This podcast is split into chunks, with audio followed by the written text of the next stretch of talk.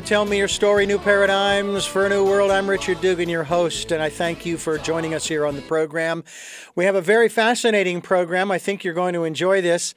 Uh, it's for everybody, including yours truly. You talk about a therapy session. Well, today is going to be uh, just another one of those great therapy sessions, as I like to call my programs here on Tell Me Your Story, where we are giving you choices and knowledge of those choices to help make your dreams come true with our special guest here on the program. Uh, her name is Doctor Amy Saltzman, M D, and um, she is with us here to talk about the work that she is doing regarding mindfulness for not just athletes, but all kinds of folks, peak performance and finding flow in sports and life. It's a still small place, and in this case, the book I have in front of me is for athletes. Uh, Doctor Amy, thank you so much for joining us here on the program. It's really a pleasure to have you here, and I'm, I'm looking forward to, as I hope our listeners are, of learning an awful lot from you. So happy to be with you. Now, first of all, uh, the, the just the title and your website uh, is also a still a a, a, um, a still quiet place, correct? So it's actually Still Quiet Place, no A, just no A. In case. So still quiet place dot com. .com. Excellent. And we will be linked to your website as well. I always like to let both the, uh, the the the the guest as well as our listeners know that they can go to your website, still quiet place dot com, to find out more. Um, we talk about that all the time. Uh, one of our slogans here is encouraging people to participate in the Decade of Perfect Vision, the twenty twenties, where we encourage people to go within, to that still, quiet place, to calm down, to relax, to find some peace and tranquility, even if it's just for, as one of my guests said, even if it's just for sixty seconds, and listen to that still, small voice. How did this concept come to you? Well, I had been teaching mindfulness to adults. Uh, I started by teaching mindfulness to adults with chronic pain and chronic illness when I was in my residency. And then when my kids were born, I started teaching to parents. And then one day, sitting uh, on the floor in the hallway, Uh, my son became upset because I'd said no about something, and without ever really knowing what I was uh, about to start, I said, would you like to do a feelings meditation? And he said yes, and I guided him through a practice for getting in touch with your feelings, which helps children and adults have their feelings without their feelings having them. And uh, thus began my teaching of mindfulness to children three and up. So I now say I teach mindfulness to children from three to ninety-three. And um, I wanted to translate uh, mindfulness and the idea of pure awareness into something that kids could understand.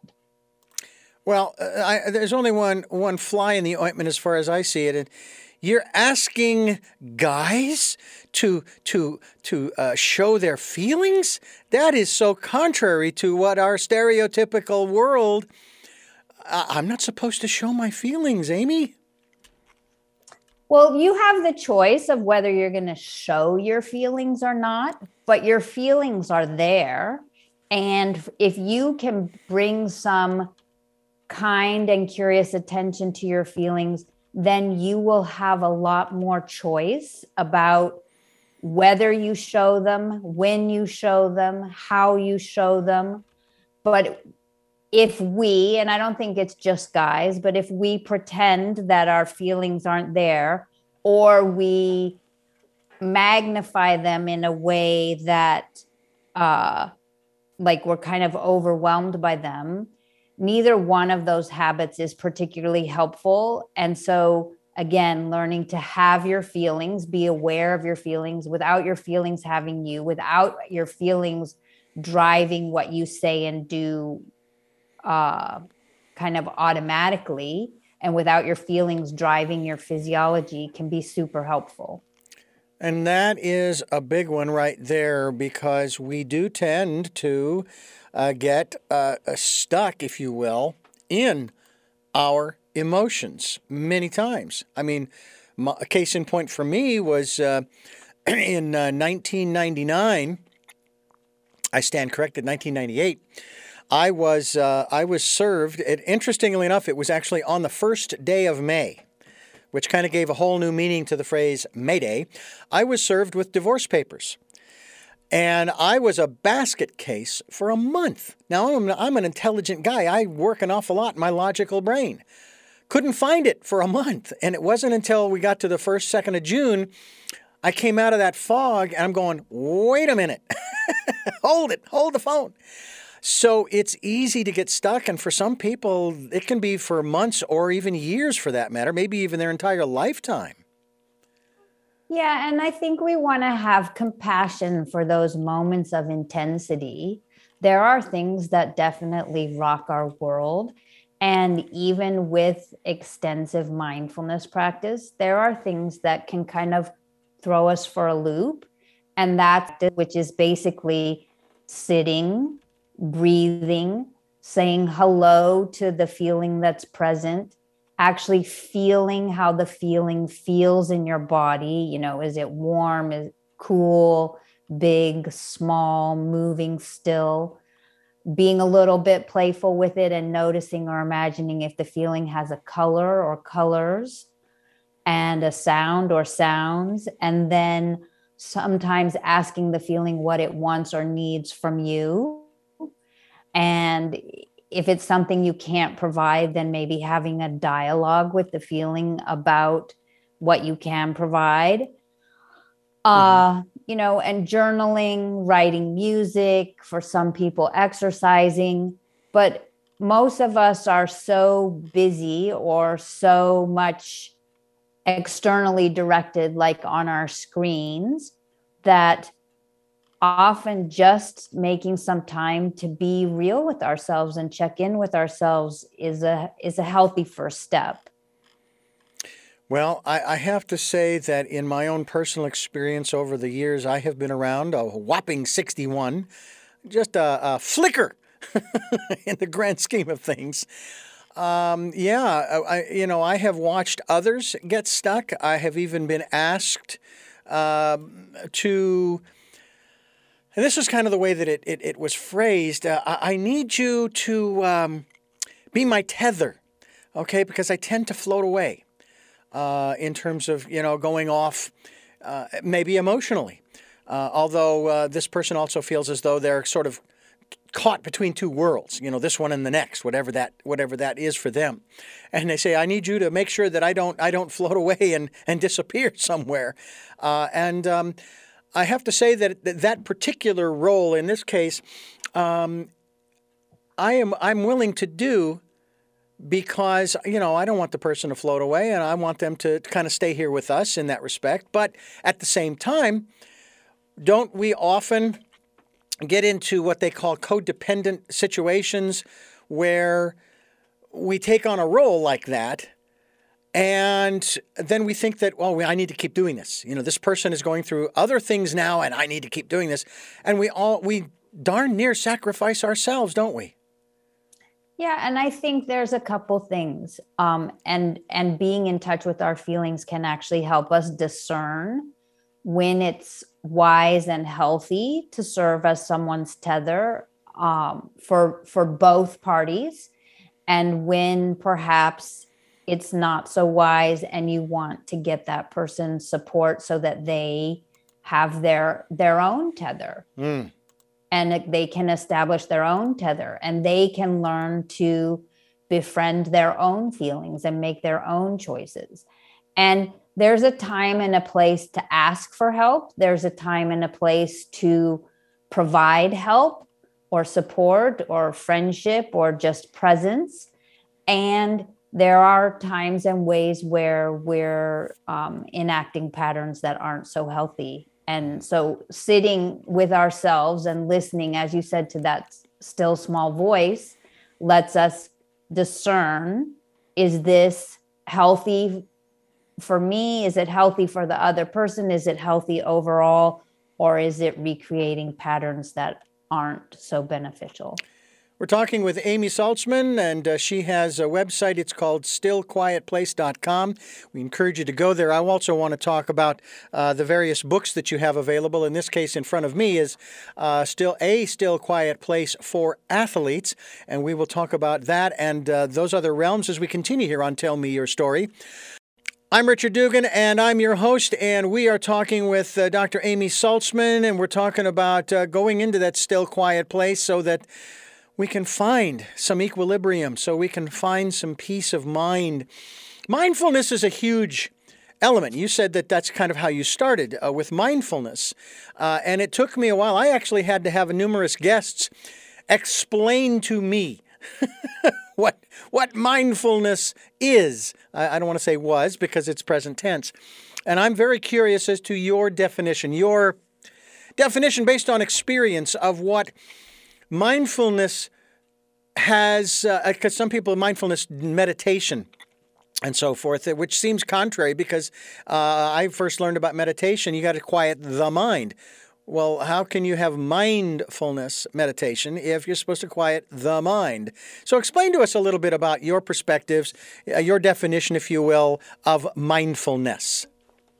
Yeah, so hopefully um, my definition will be pretty simple and graspable, and it's because I do want to share these practices with children. I don't think we need to be Uh, forty and getting divorced or have a heart attack before we learn these skills. So my definition of mindfulness is, and I'm going to give you the whole definition and then I'm going to break it down into pieces. So okay. My definition is mindfulness is paying attention here and now with kindness and curiosity so that we can choose our behavior. So if we break it down, here and now means doing our best to be in the present moment and not obsessing about the past or worrying or fantasizing about the future. With kindness and curiosity is the attitude that we bring to ourselves and to our circumstances, because otherwise often we're beating ourselves up or looking for problems. And when I pay attention to myself, to my breath, to my body, to my thoughts, to my feelings, and I pay attention to those around me and the circumstances, then I have all the information that I need to choose my behavior. So by taking that time to listen within and befriend myself, I'm much more likely to be able to respond rather than react when things are difficult. Yeah, it's very interesting that you put it that way, because that is what we tend to do, is we react to act again and again the same way, react uh, to whatever the stimuli is that uh, has has come our way. And that can be Uh, a very frustrating uh, circumstance for a lot of folks, because it's like, I don't understand. Why am I doing this again? Uh, you know, it's like, I, I, I said the last time this happened, I would never let this happen again, and here it is again. And I will tell you that someone keeps reminding me of this, and I'd love for you to, to expound on what I just said, but also this. And they say, and they said it in a loving and kind way. They said, Richard, you wrote this script. This is your movie. And it's like, what? No, no, no, no, no, no, no. And yet, well, hey, we create our own reality. I talk about choices and knowledge of those choices. And then all of the choices I've made up to this point have put me where I am. So now I have to figure out, okay, how do I make totally different Einsteinian choices, not, you know, not to uh, get into insanity here, uh, to pr- so that I don't do this again. And it's so, it seems like it's so hard, Doctor Amy. It, I mean, it's a challenge, especially if we're fifty-eight or sixty-one, like we have some ingrained habits, and we can have compassion and maybe even a sense of humor about that. And there's this beautiful poem uh, called The Autobiography in Five Short Chapters. And I'm going to paraphrase it here. But basically, there's a hole in the middle of the street and the author falls into the hole doesn't know that she's there, that does, it's not her fault, she can't get out. And in the five chapters, it goes through, you know, then she sees, then she falls in and she knows where she is, but she can't get out. Then she falls in um, and gets out quickly. Then she sees it, but still falls in. And then finally she walks down a different street. So what I tell people is often we can't even see the different street, mm-hmm. but if you know that you're repeating a pattern and you're like, oh, I'm doing it again, at least sit down and don't keep walking or don't stand on the precipice of the hole. Like, and if you sit down, and especially if it's a dance between you and another person, if you don't do your part of the dance, and I know I'm mixing analogies here, it's okay. Then the whole dance changes, right? If you sit down and you don't go into the hole with, with another person that you're involved with, then they're in the hole alone. But, you know, I had this woman in one of my parenting classes, and she would say, like, sometimes I can't find the different street. And I said, that's fine. You don't need to find a different street. Like, just sit down on the sidewalk and stop walking towards the hole. And, you know, maybe when you sit down on the sidewalk, you'll see another path, or, but at least you won't be in the old familiar hole. And then the whole pattern, you know, if it's a pattern in a partnership, whether it's a romantic partnership or a business partnership or an athletic team, if even one person changes the pattern, then the whole pattern starts to shift. Hmm. Uh, and that's my understanding uh, of the dynamics, especially when it comes to relationships, is that, uh, and, and, and we've talked about this uh, before on the program, that when, uh, th- there's an old saying that says you can't change people, other people. You can't change other people. And what I have found is that that isn't true. Now, when I say that, what I, and I'll explain this, you can't change other people intentionally, okay? In other words, your goal cannot be to change the other person. Now, you hear the phrase from especially women, I'm going to change him and make him the way I want him to be for me. No, no, no.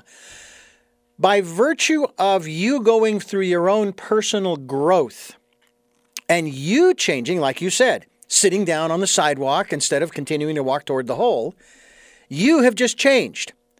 And so then the people around you are going to notice this change, and either A, they're going to say, oh, this is interesting. This person is doing something different. I'm going to hang around and see what's happening. And I don't know, maybe I can help or learn something from this person, et cetera. And then there are going to be others who are going to say, oh my God, I got to get as far away. I, I can't deal with this. No way. And I'm, I'm out of here. And they disappear. You've changed them. But you've not done it with the intent of doing it. It's just something that naturally happens. No, you. What's happened is you've responded, and hopefully you've responded as skillfully and gracefully and wisely as you can. Mm-hmm. And then they have the choice to either react or respond to you. Mm-hmm. And the cycle continues. And if you keep responding and they keep reacting, it's going to have one outcome. If you respond and they react and then you react, that's going to have a different outcome. That's probably headed towards the same hole you always fall in. Um, if you respond and they respond, then you're in a whole new dynamic. Yeah. So you've and you've so in essence you have changed the dynamic by your own by your own uh, uh, uh, new choices, by your own responses as opposed to reactions. Your own actions as opposed to reactions. Very, very interesting stuff. Doctor Amy Saltzman, M D, is our guest here on the program, and we are talking about A Still Quiet Place. I'm going to get a, a, a read from you on the various books in this regard, uh, A Still Quiet Place, and still quiet place dot com is the website, as we continue talking here on Tell Me Your Story, New Paradigms for a New World, as we're giving you choices and knowledge of those choices to help make your dreams come true. And we're here on Sundays at seven a m and seven p m, Monday mornings at one a m, Wednesday mornings at nine a m That's our special edition of Tell Me Your Story. And uh, we podcast these programs as well uh, at SoundCloud, iTunes, TuneIn Radio, Spotify, Stitcher, Player F M, Blueberry, iHeartRadio as well, and many other locations. And you can watch these interviews on YouTube. The YouTube channel is Tell Me Your Story, uh, Richard Dugan, and uh, you can watch these interviews. And, of course, as I said before, we will be linked to uh, Doctor Amy Saltzman's uh, uh, website, which is still small voice dot com. still quiet place dot com. I'm sorry. What am I thinking? Still small. yeah, I'm gonna, I'll start that one. still small voice dot com will be mine. Uh, Still Quiet Place is her website, still quiet place dot com. I have too many phrases rolling around in my head. Uh, tell me about these the, the series of books that you have, A Still Quiet Place. Quiet Place four. Uh, what's what's the breakdown? Is it uh, kind of what you described at the front end of the program? Well, there's there's three books: um, A Still Quiet Place, a mindfulness program for teaching children and adolescents to ease stress and difficult emotions, and that's for parents, teachers, counselors who want to share mindfulness with youth. The next one is A Still Quiet Place for teens, mindfulness skills for easing stress and difficult emotions. And the last one is A Still Quiet Place for athletes, mindfulness skills for achieving peak performance and finding flow in sports and in life.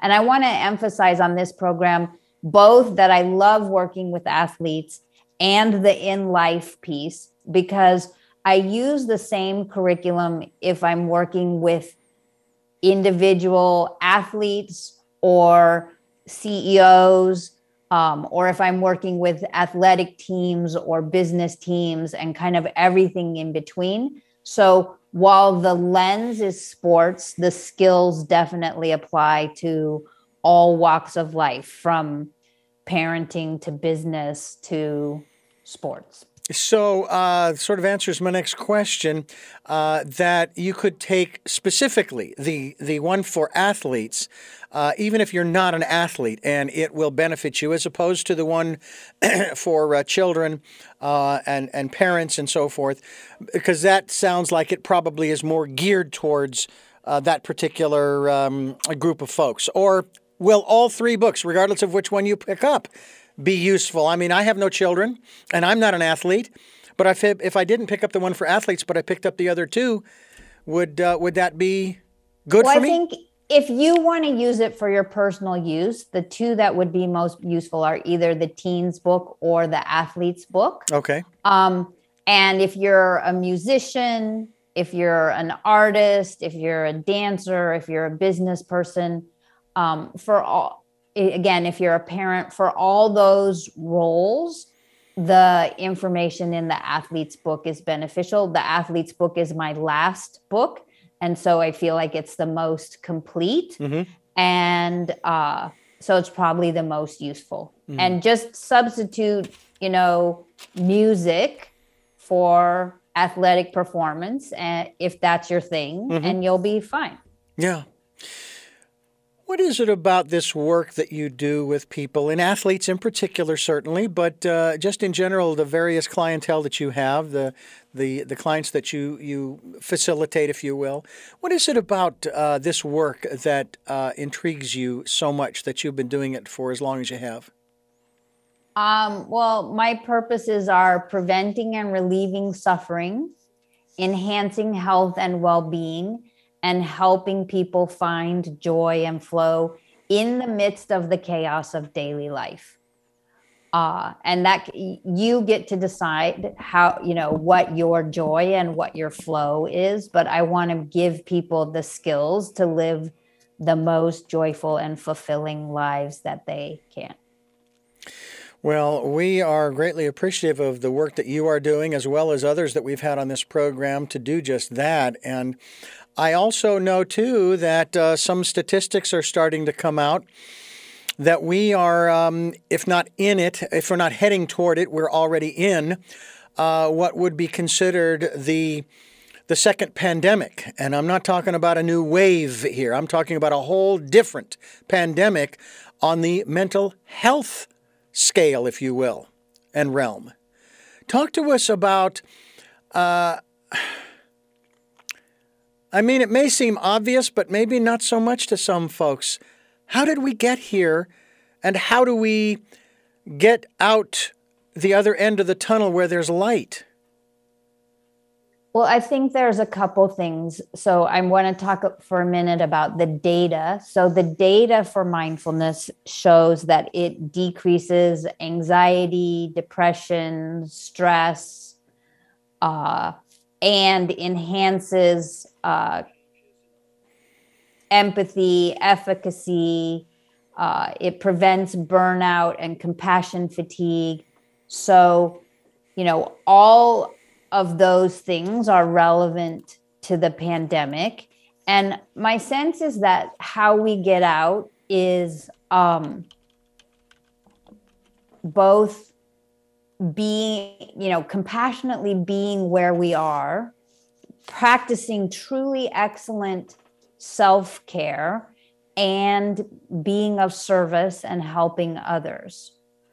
Uh, mm. And I think there's a little bit of, I'm not sure that it's go, you know, it's going to go back to normal. And so again, this skill of being where we are, accepting the moment as it is, and then being able to choose wisely our next steps uh, is super important.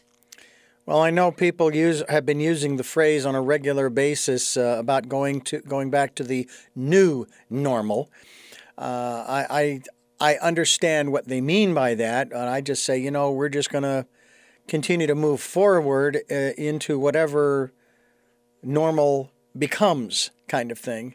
Right. Uh, and um, it's interesting how, on an energetic level, this has affected people. I mean, uh, we went through ostensibly, uh, even though it hadn't officially started, we went through an election cycle during this this uh, this pandemic, and we've been, you know, our educational system has been uh, adversely, in one sense, adversely affected. Although there are others who have found ways of con- continuing to learn.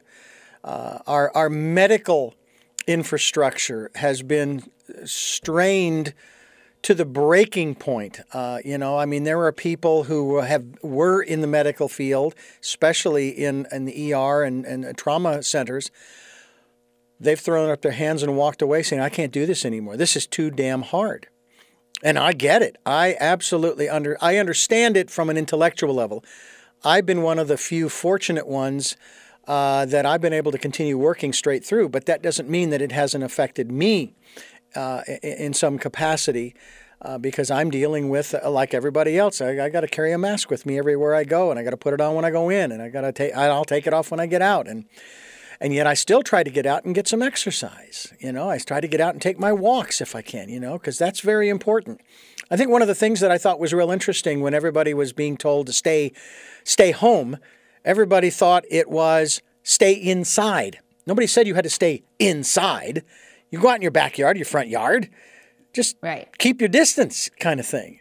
And I think that that if if better clarification were made, and I'm not speaking specifically to the pandemic, but just in general when we're talking about giving people guidelines to follow for their for their safety as well as their their better mental, physical, mental, and emotional health. I think it needs to be spelled out. Do you think maybe that's part of the problem is that that there have been very few specifics on self-care during this time other than the big three, as I used to phrase it, wash up, mask up, and step back?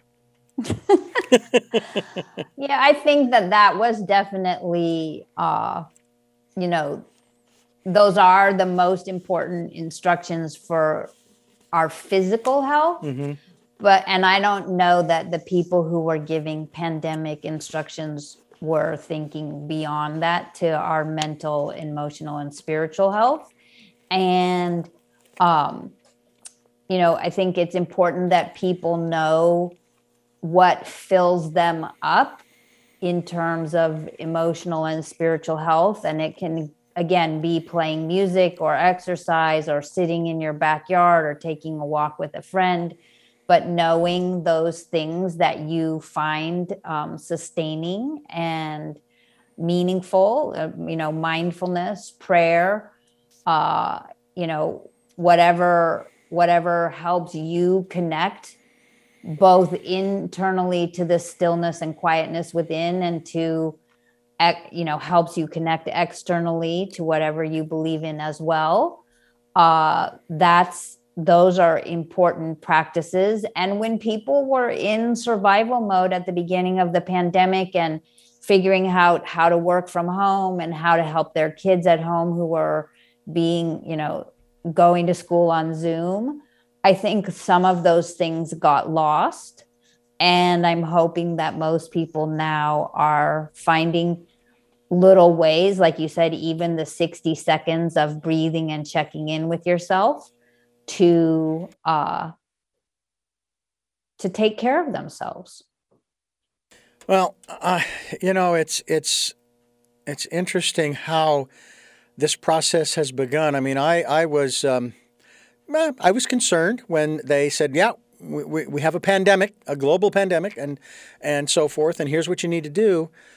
And I was concerned. I wasn't fearful, um, and not not because people were saying, oh, it's just like the flu or anything. I, I, I just I just didn't have that internal sense that this is um, something that I need to uh, be afraid of. I, I don't need the fear, okay? Concern, okay, is important. That's that's very valid. But I didn't feel fearful. What I actually felt was rather optimistic, because we were doing something different this time.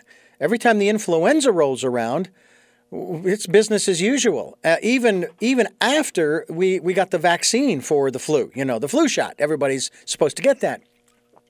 But the other part of it was, I thought, there are going to be some opportunities that we don't even know about yet. This was back in March and April of twenty twenty, that are going to come about because of this.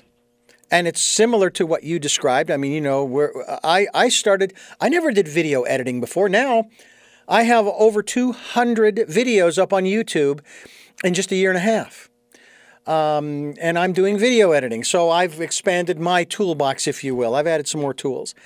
Uh, other people started small businesses, whether it was to make masks and other uh, P P I, I guess is how it is, protective uh, clothing for medical f- personnel, because they were running short and so forth. Uh, and and I know that that won't, this is not going to go on forever, you know, uh, and so on and so forth. But other people came up with ways of helping one another. What really astounded me, Doctor Amy, was how the food industry, whether it's the hospitality industry or just the providers, came out of the woodwork in many, many cases to support those in neighborhoods and communities who couldn't get out, who, uh, you know, were in need. And it's like, really, there's a food shortage? I don't think so, Tim. Uh, there's more than enough to go around. It's really the problem of distribution. And the distribution, it just, in one sense, it kind of went crazy. And it was great. You saw mankind taking care of its own instead of eating its own, as seems to have been the case in certain certain realms. We won't go there. Um, what what is what is it about? Um, how do I phrase this? What is it about those kinds of challenges, whether it's a pandemic, a hurricane, an earthquake, uh, fire, et cetera, et cetera, that, that fosters that kind of human kindness that for whatever reason isn't there when there is no big challenge that we face? Well, I think those challenges demand that we reset our priorities. And, you know, there is a way where the pandemic has us looking at our mortality. And it's like, that is, that helps us consider what really matters and who do I want to be and how do I want to show up in the world.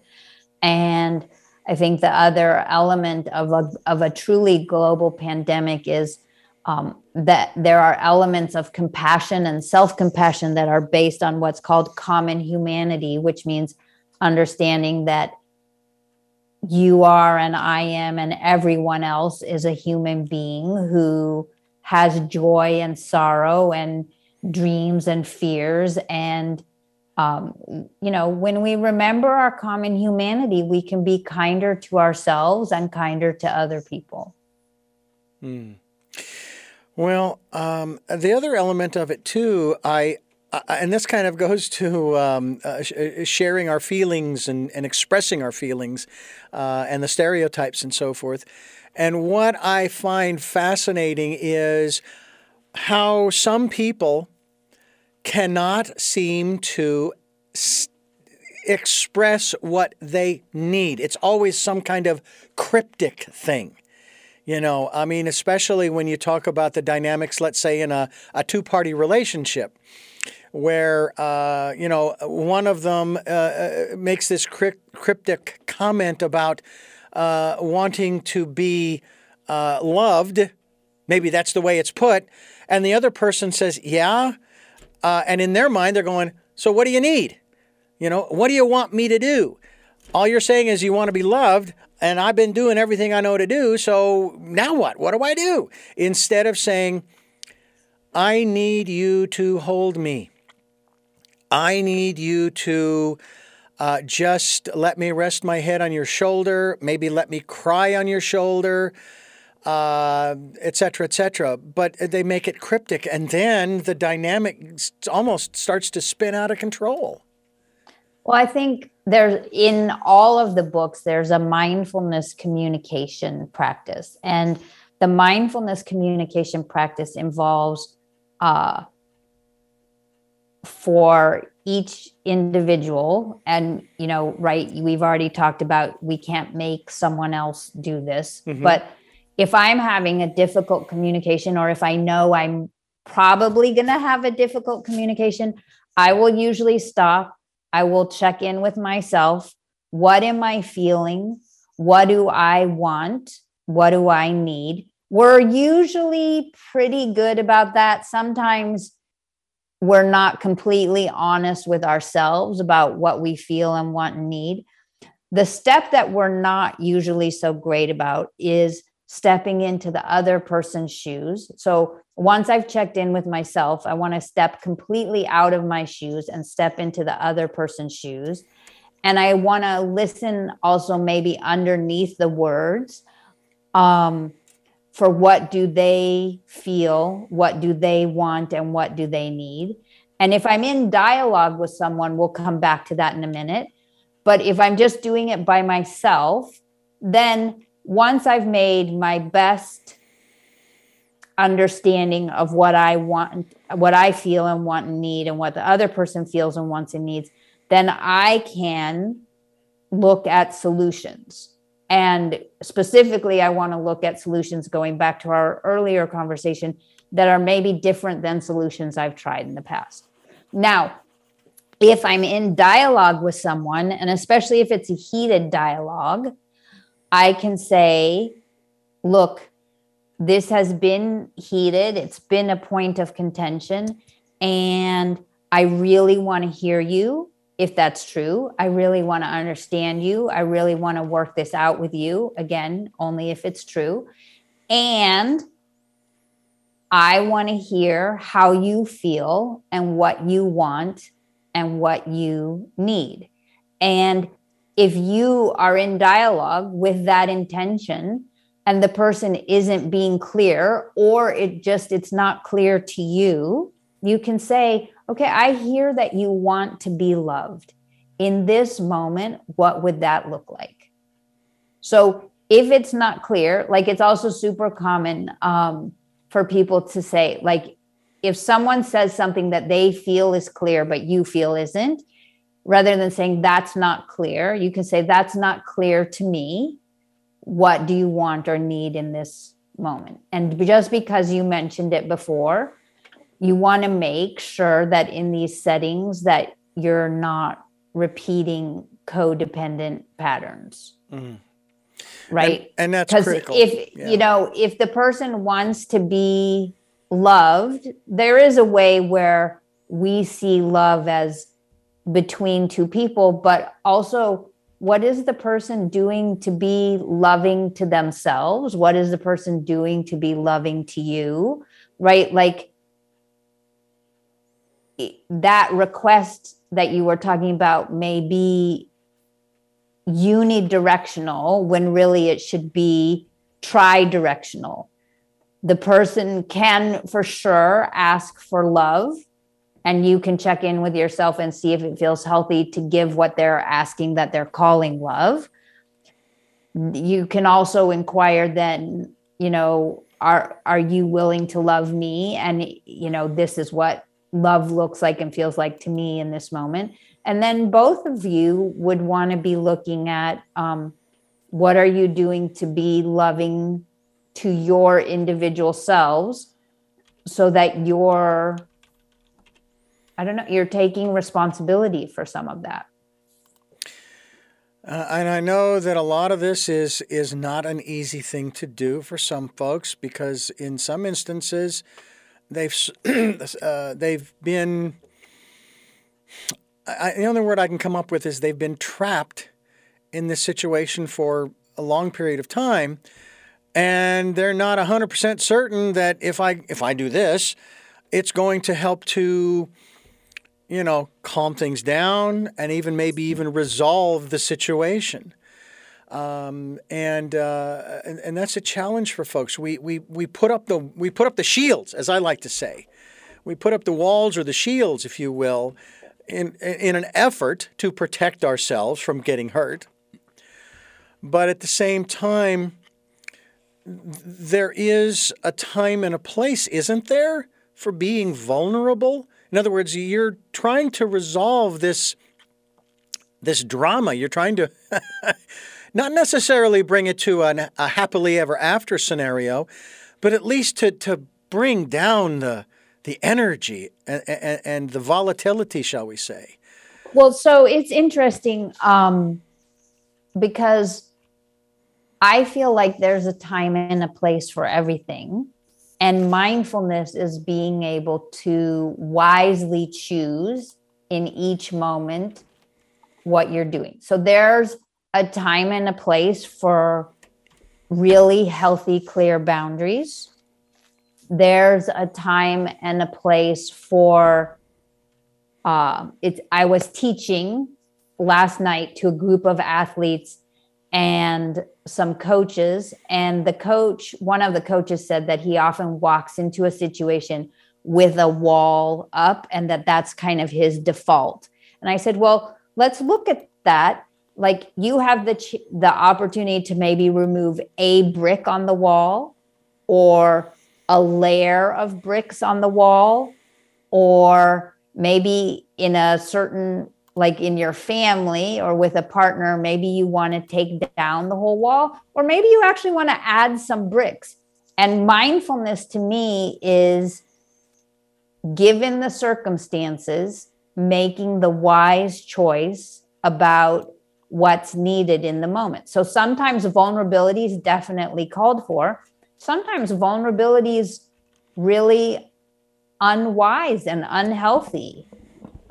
So you want to discern. And one of the interesting things I found is often my first instinct, I w- then I need to almost do the opposite. So if taking this coach again, his default is to walk in with his wall up. So he's been playing with, over the last six weeks, coming in with his wall down. I, on the other hand, am pretty much ha- historically have been a wall down type of person. And I'm finding that putting a wall, you know, even if it's just a little one foot garden wall up occasionally, or uh, like a true uh, full, you know, six foot high wall, that there's there's times and places for that. And so if you know your default, then you probably want to lean towards what's not so natural to you. And we all have tendencies.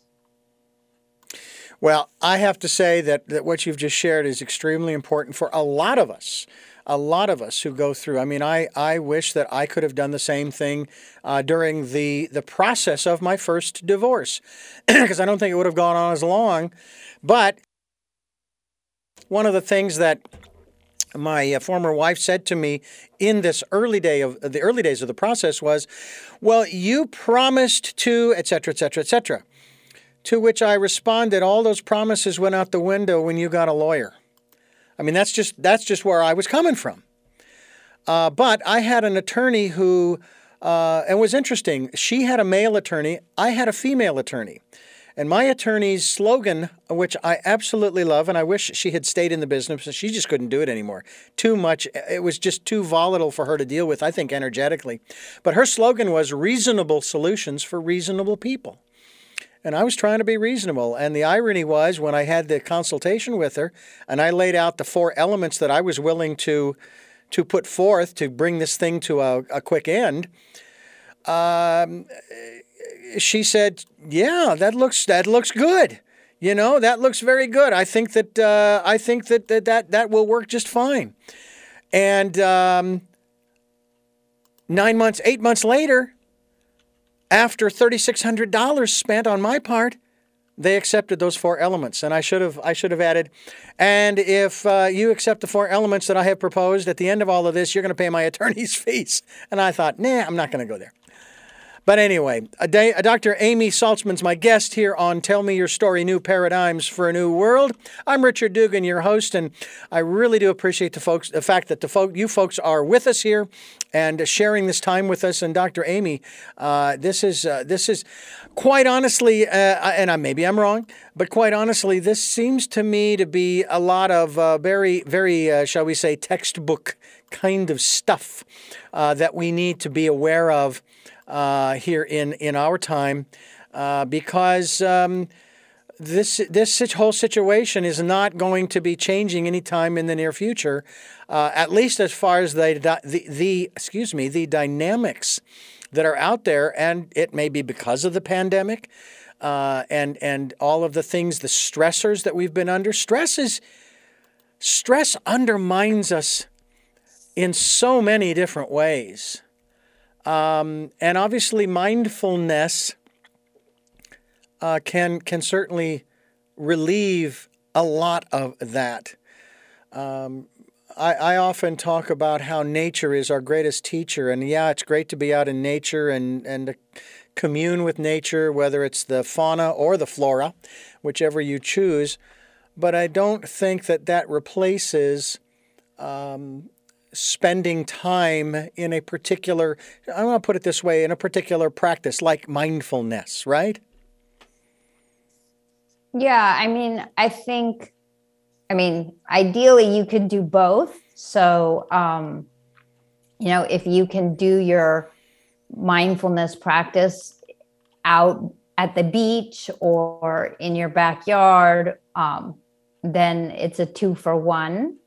And, uh, but there is, there is value in whether it's a minute or five minutes or ten minutes or thirty minutes of time just to be with yourself and to give yourself the space to know.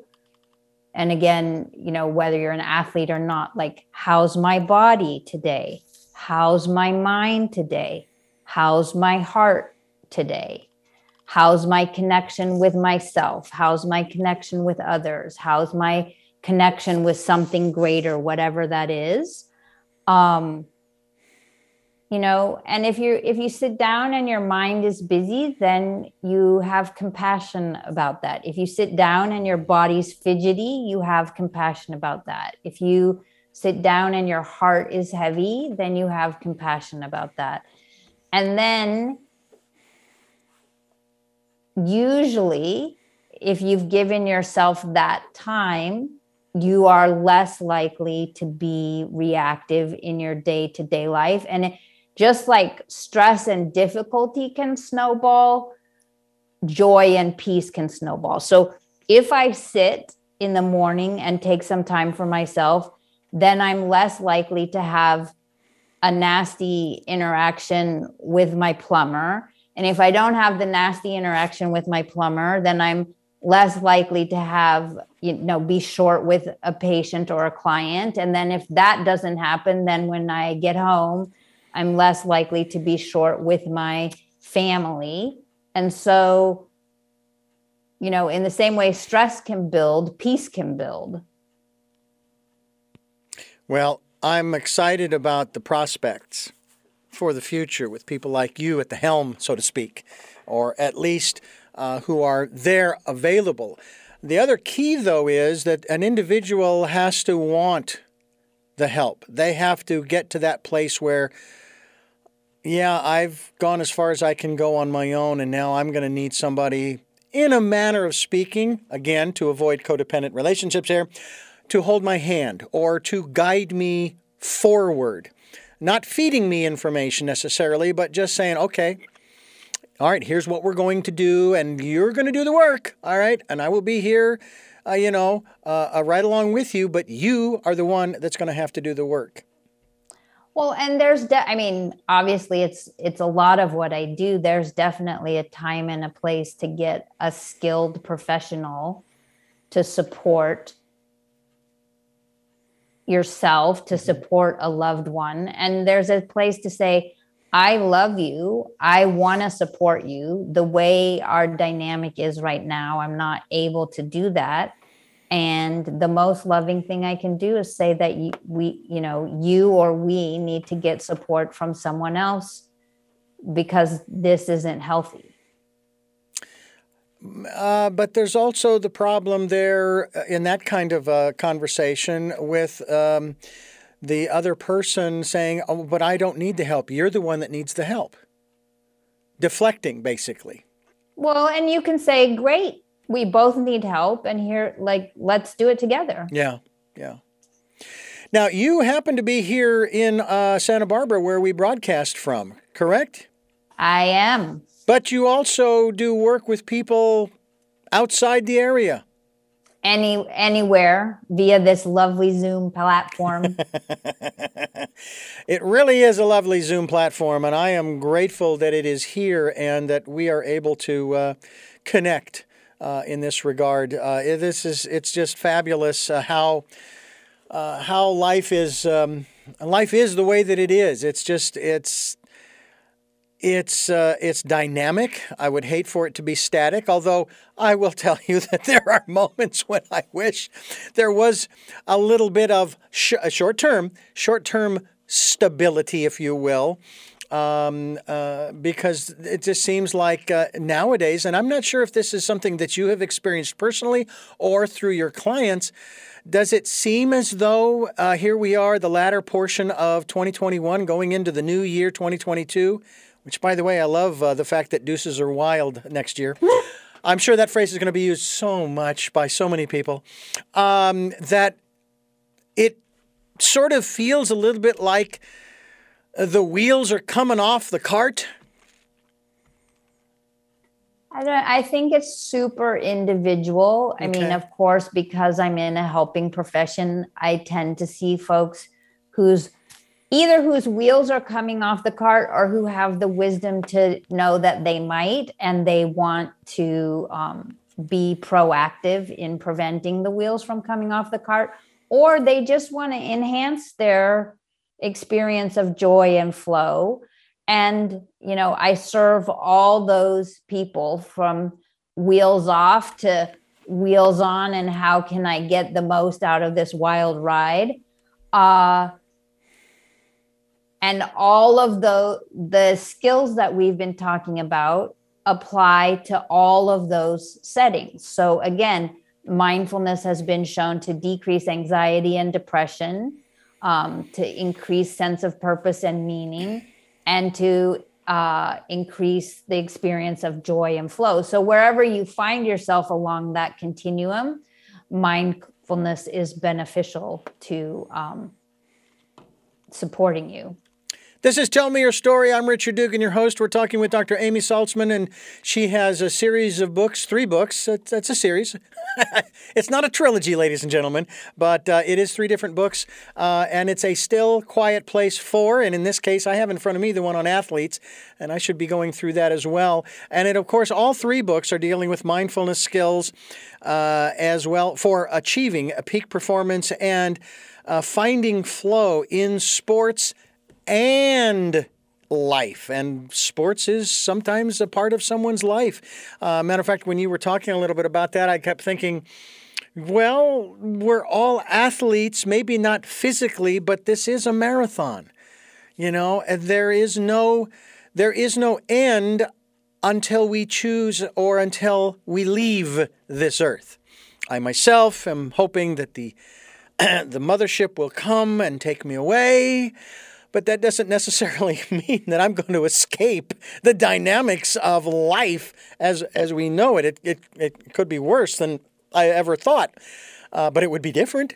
And that's one of the things that I uh, I said uh, when the pandemic was called and they decided to shut things down. I said, oh, we're doing something different. That means that when we get to the end of this, it's going to be different, you know?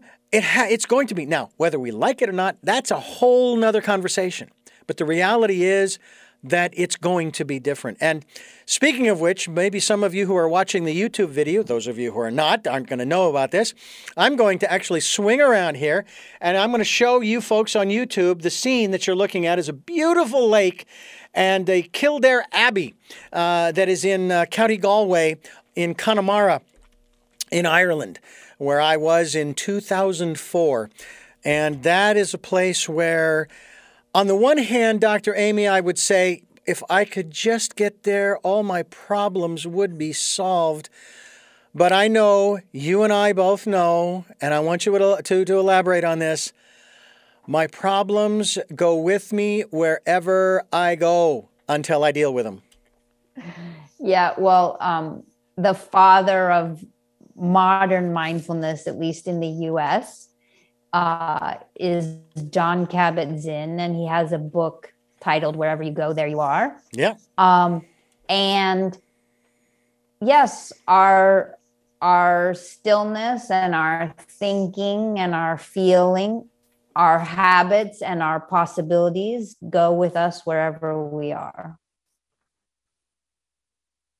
Well, I am grateful uh, for your appearance here on this program and glad that uh, we've had this therapy session as we continue here on Tell Me Your Story. I'm Richard Dugan, your host, and uh, I, uh, I do appreciate the work that you are doing, the books that you have available. You've got some video. Tra- I, matter of fact, I was looking at one of the video videos up on your website. You're actually doing some movement, ex- you're doing some exercises, uh, but I think that's more geared towards keeping moving, you know. Uh, yes, it's okay, as you described earlier in the program, to sit on the side of the road and stop walking towards the hole. Uh, that's important. But when we're going through um, the, the, the challenges that we do in our lives that are stressing us, and I think I've heard you say this on more than one occasion, we as individuals, we have to take care of self. Not in a selfish way, but just in a, a healthy way, right? That's is. Would you consider that to say be rule number one when dealing with life's stressors? Yeah, I mean, it's the, it's the adage of uh, put your oxygen mask on first, or um, fill your cup so you can overflow to others. When we practice self-care, then we have the reserves to care for and serve others. And when we practice self-care, again, we're less likely to be reactive and more likely to be responsive. And that's healthier for everyone involved.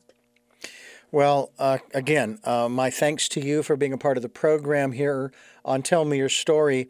I do have three final questions I like to ask all of my guests here on the program, uh, which I will address to you in just a moment. But I want to remind you that uh, you are listening to Tell Me Your Story. The program is here on Sundays at seven a.m. and seven p.m., Monday mornings at one a.m., as well as on Wednesdays at nine a.m. That is our special edition of Tell Me Your Story. And uh, we stream live at those times at richard dugan dot com. We are podcasting at SoundCloud, iTunes, TuneIn Radio, Spotify, Stitcher, iHeartRadio, Amazon Music, and many other locations on the internet. And we are also on YouTube, where you can watch these interviews. And you can do that at Tell Me Your Story. Just look for the guy with the hat, okay? Just look for that guy, because there is another Tell Me Your Story channel up on YouTube. Not the same, folks. You got to go to uh, the right one. Uh, the banner on our channel page is The Decade, twenty twenties, The Decade of Perfect Vision. And we hope that you will participate in that by going within to that Still Quiet Place. And still quiet place dot com is our guest's website, Doctor Amy Saltzman. We also hope that if you can support us financially, we would really appreciate that. We have a PayPal account for your security as well as ours.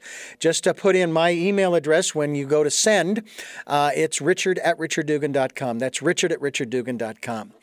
With that, I, uh, I love this part of the program, especially when we have returning guests. And I hope that we will have you back again to talk about uh, more of the work that you're doing, working with folks uh, as we continue moving through uh, this period of time in our history, uh, as we create that history. Uh, but uh, first of all, let me ask you, who is Amy Saltzman? Um... First, Amy Saltzman is uh, a human being uh, with deep spiritual practice. And then my roles are holistic physician, mindfulness coach, author, wife, mother, um, friend, and yeah. What is it that you hope to or want to achieve through the work that you are doing now? Yeah, I think I, I hope I answered that one already, but I'll say it again. Preventing and relieving suffering, enhancing health and well-being, and supporting people in finding joy and flow in the midst of the chaos of daily life. And at the risk of being redundant, what is your life's purpose? That would be... No, I'll give you a new answer for that. It's okay. To live and express the love that I am. Excellent. Well, Doctor Amy Saltzman, I thank you once again. still quiet place dot com is the website, and A Still Quiet Place four. She's three books out there. We certainly hope that you will go to her website and find out more about the work that she is doing. And uh, again, we thank you for joining us here on the program. And we thank you for listening to and watching Tell Me Your Story, New Paradigms for a New World, as we're giving you choices and knowledge of those choices to help make your dreams come true. And until our next broadcast, podcast, videocast, love to love.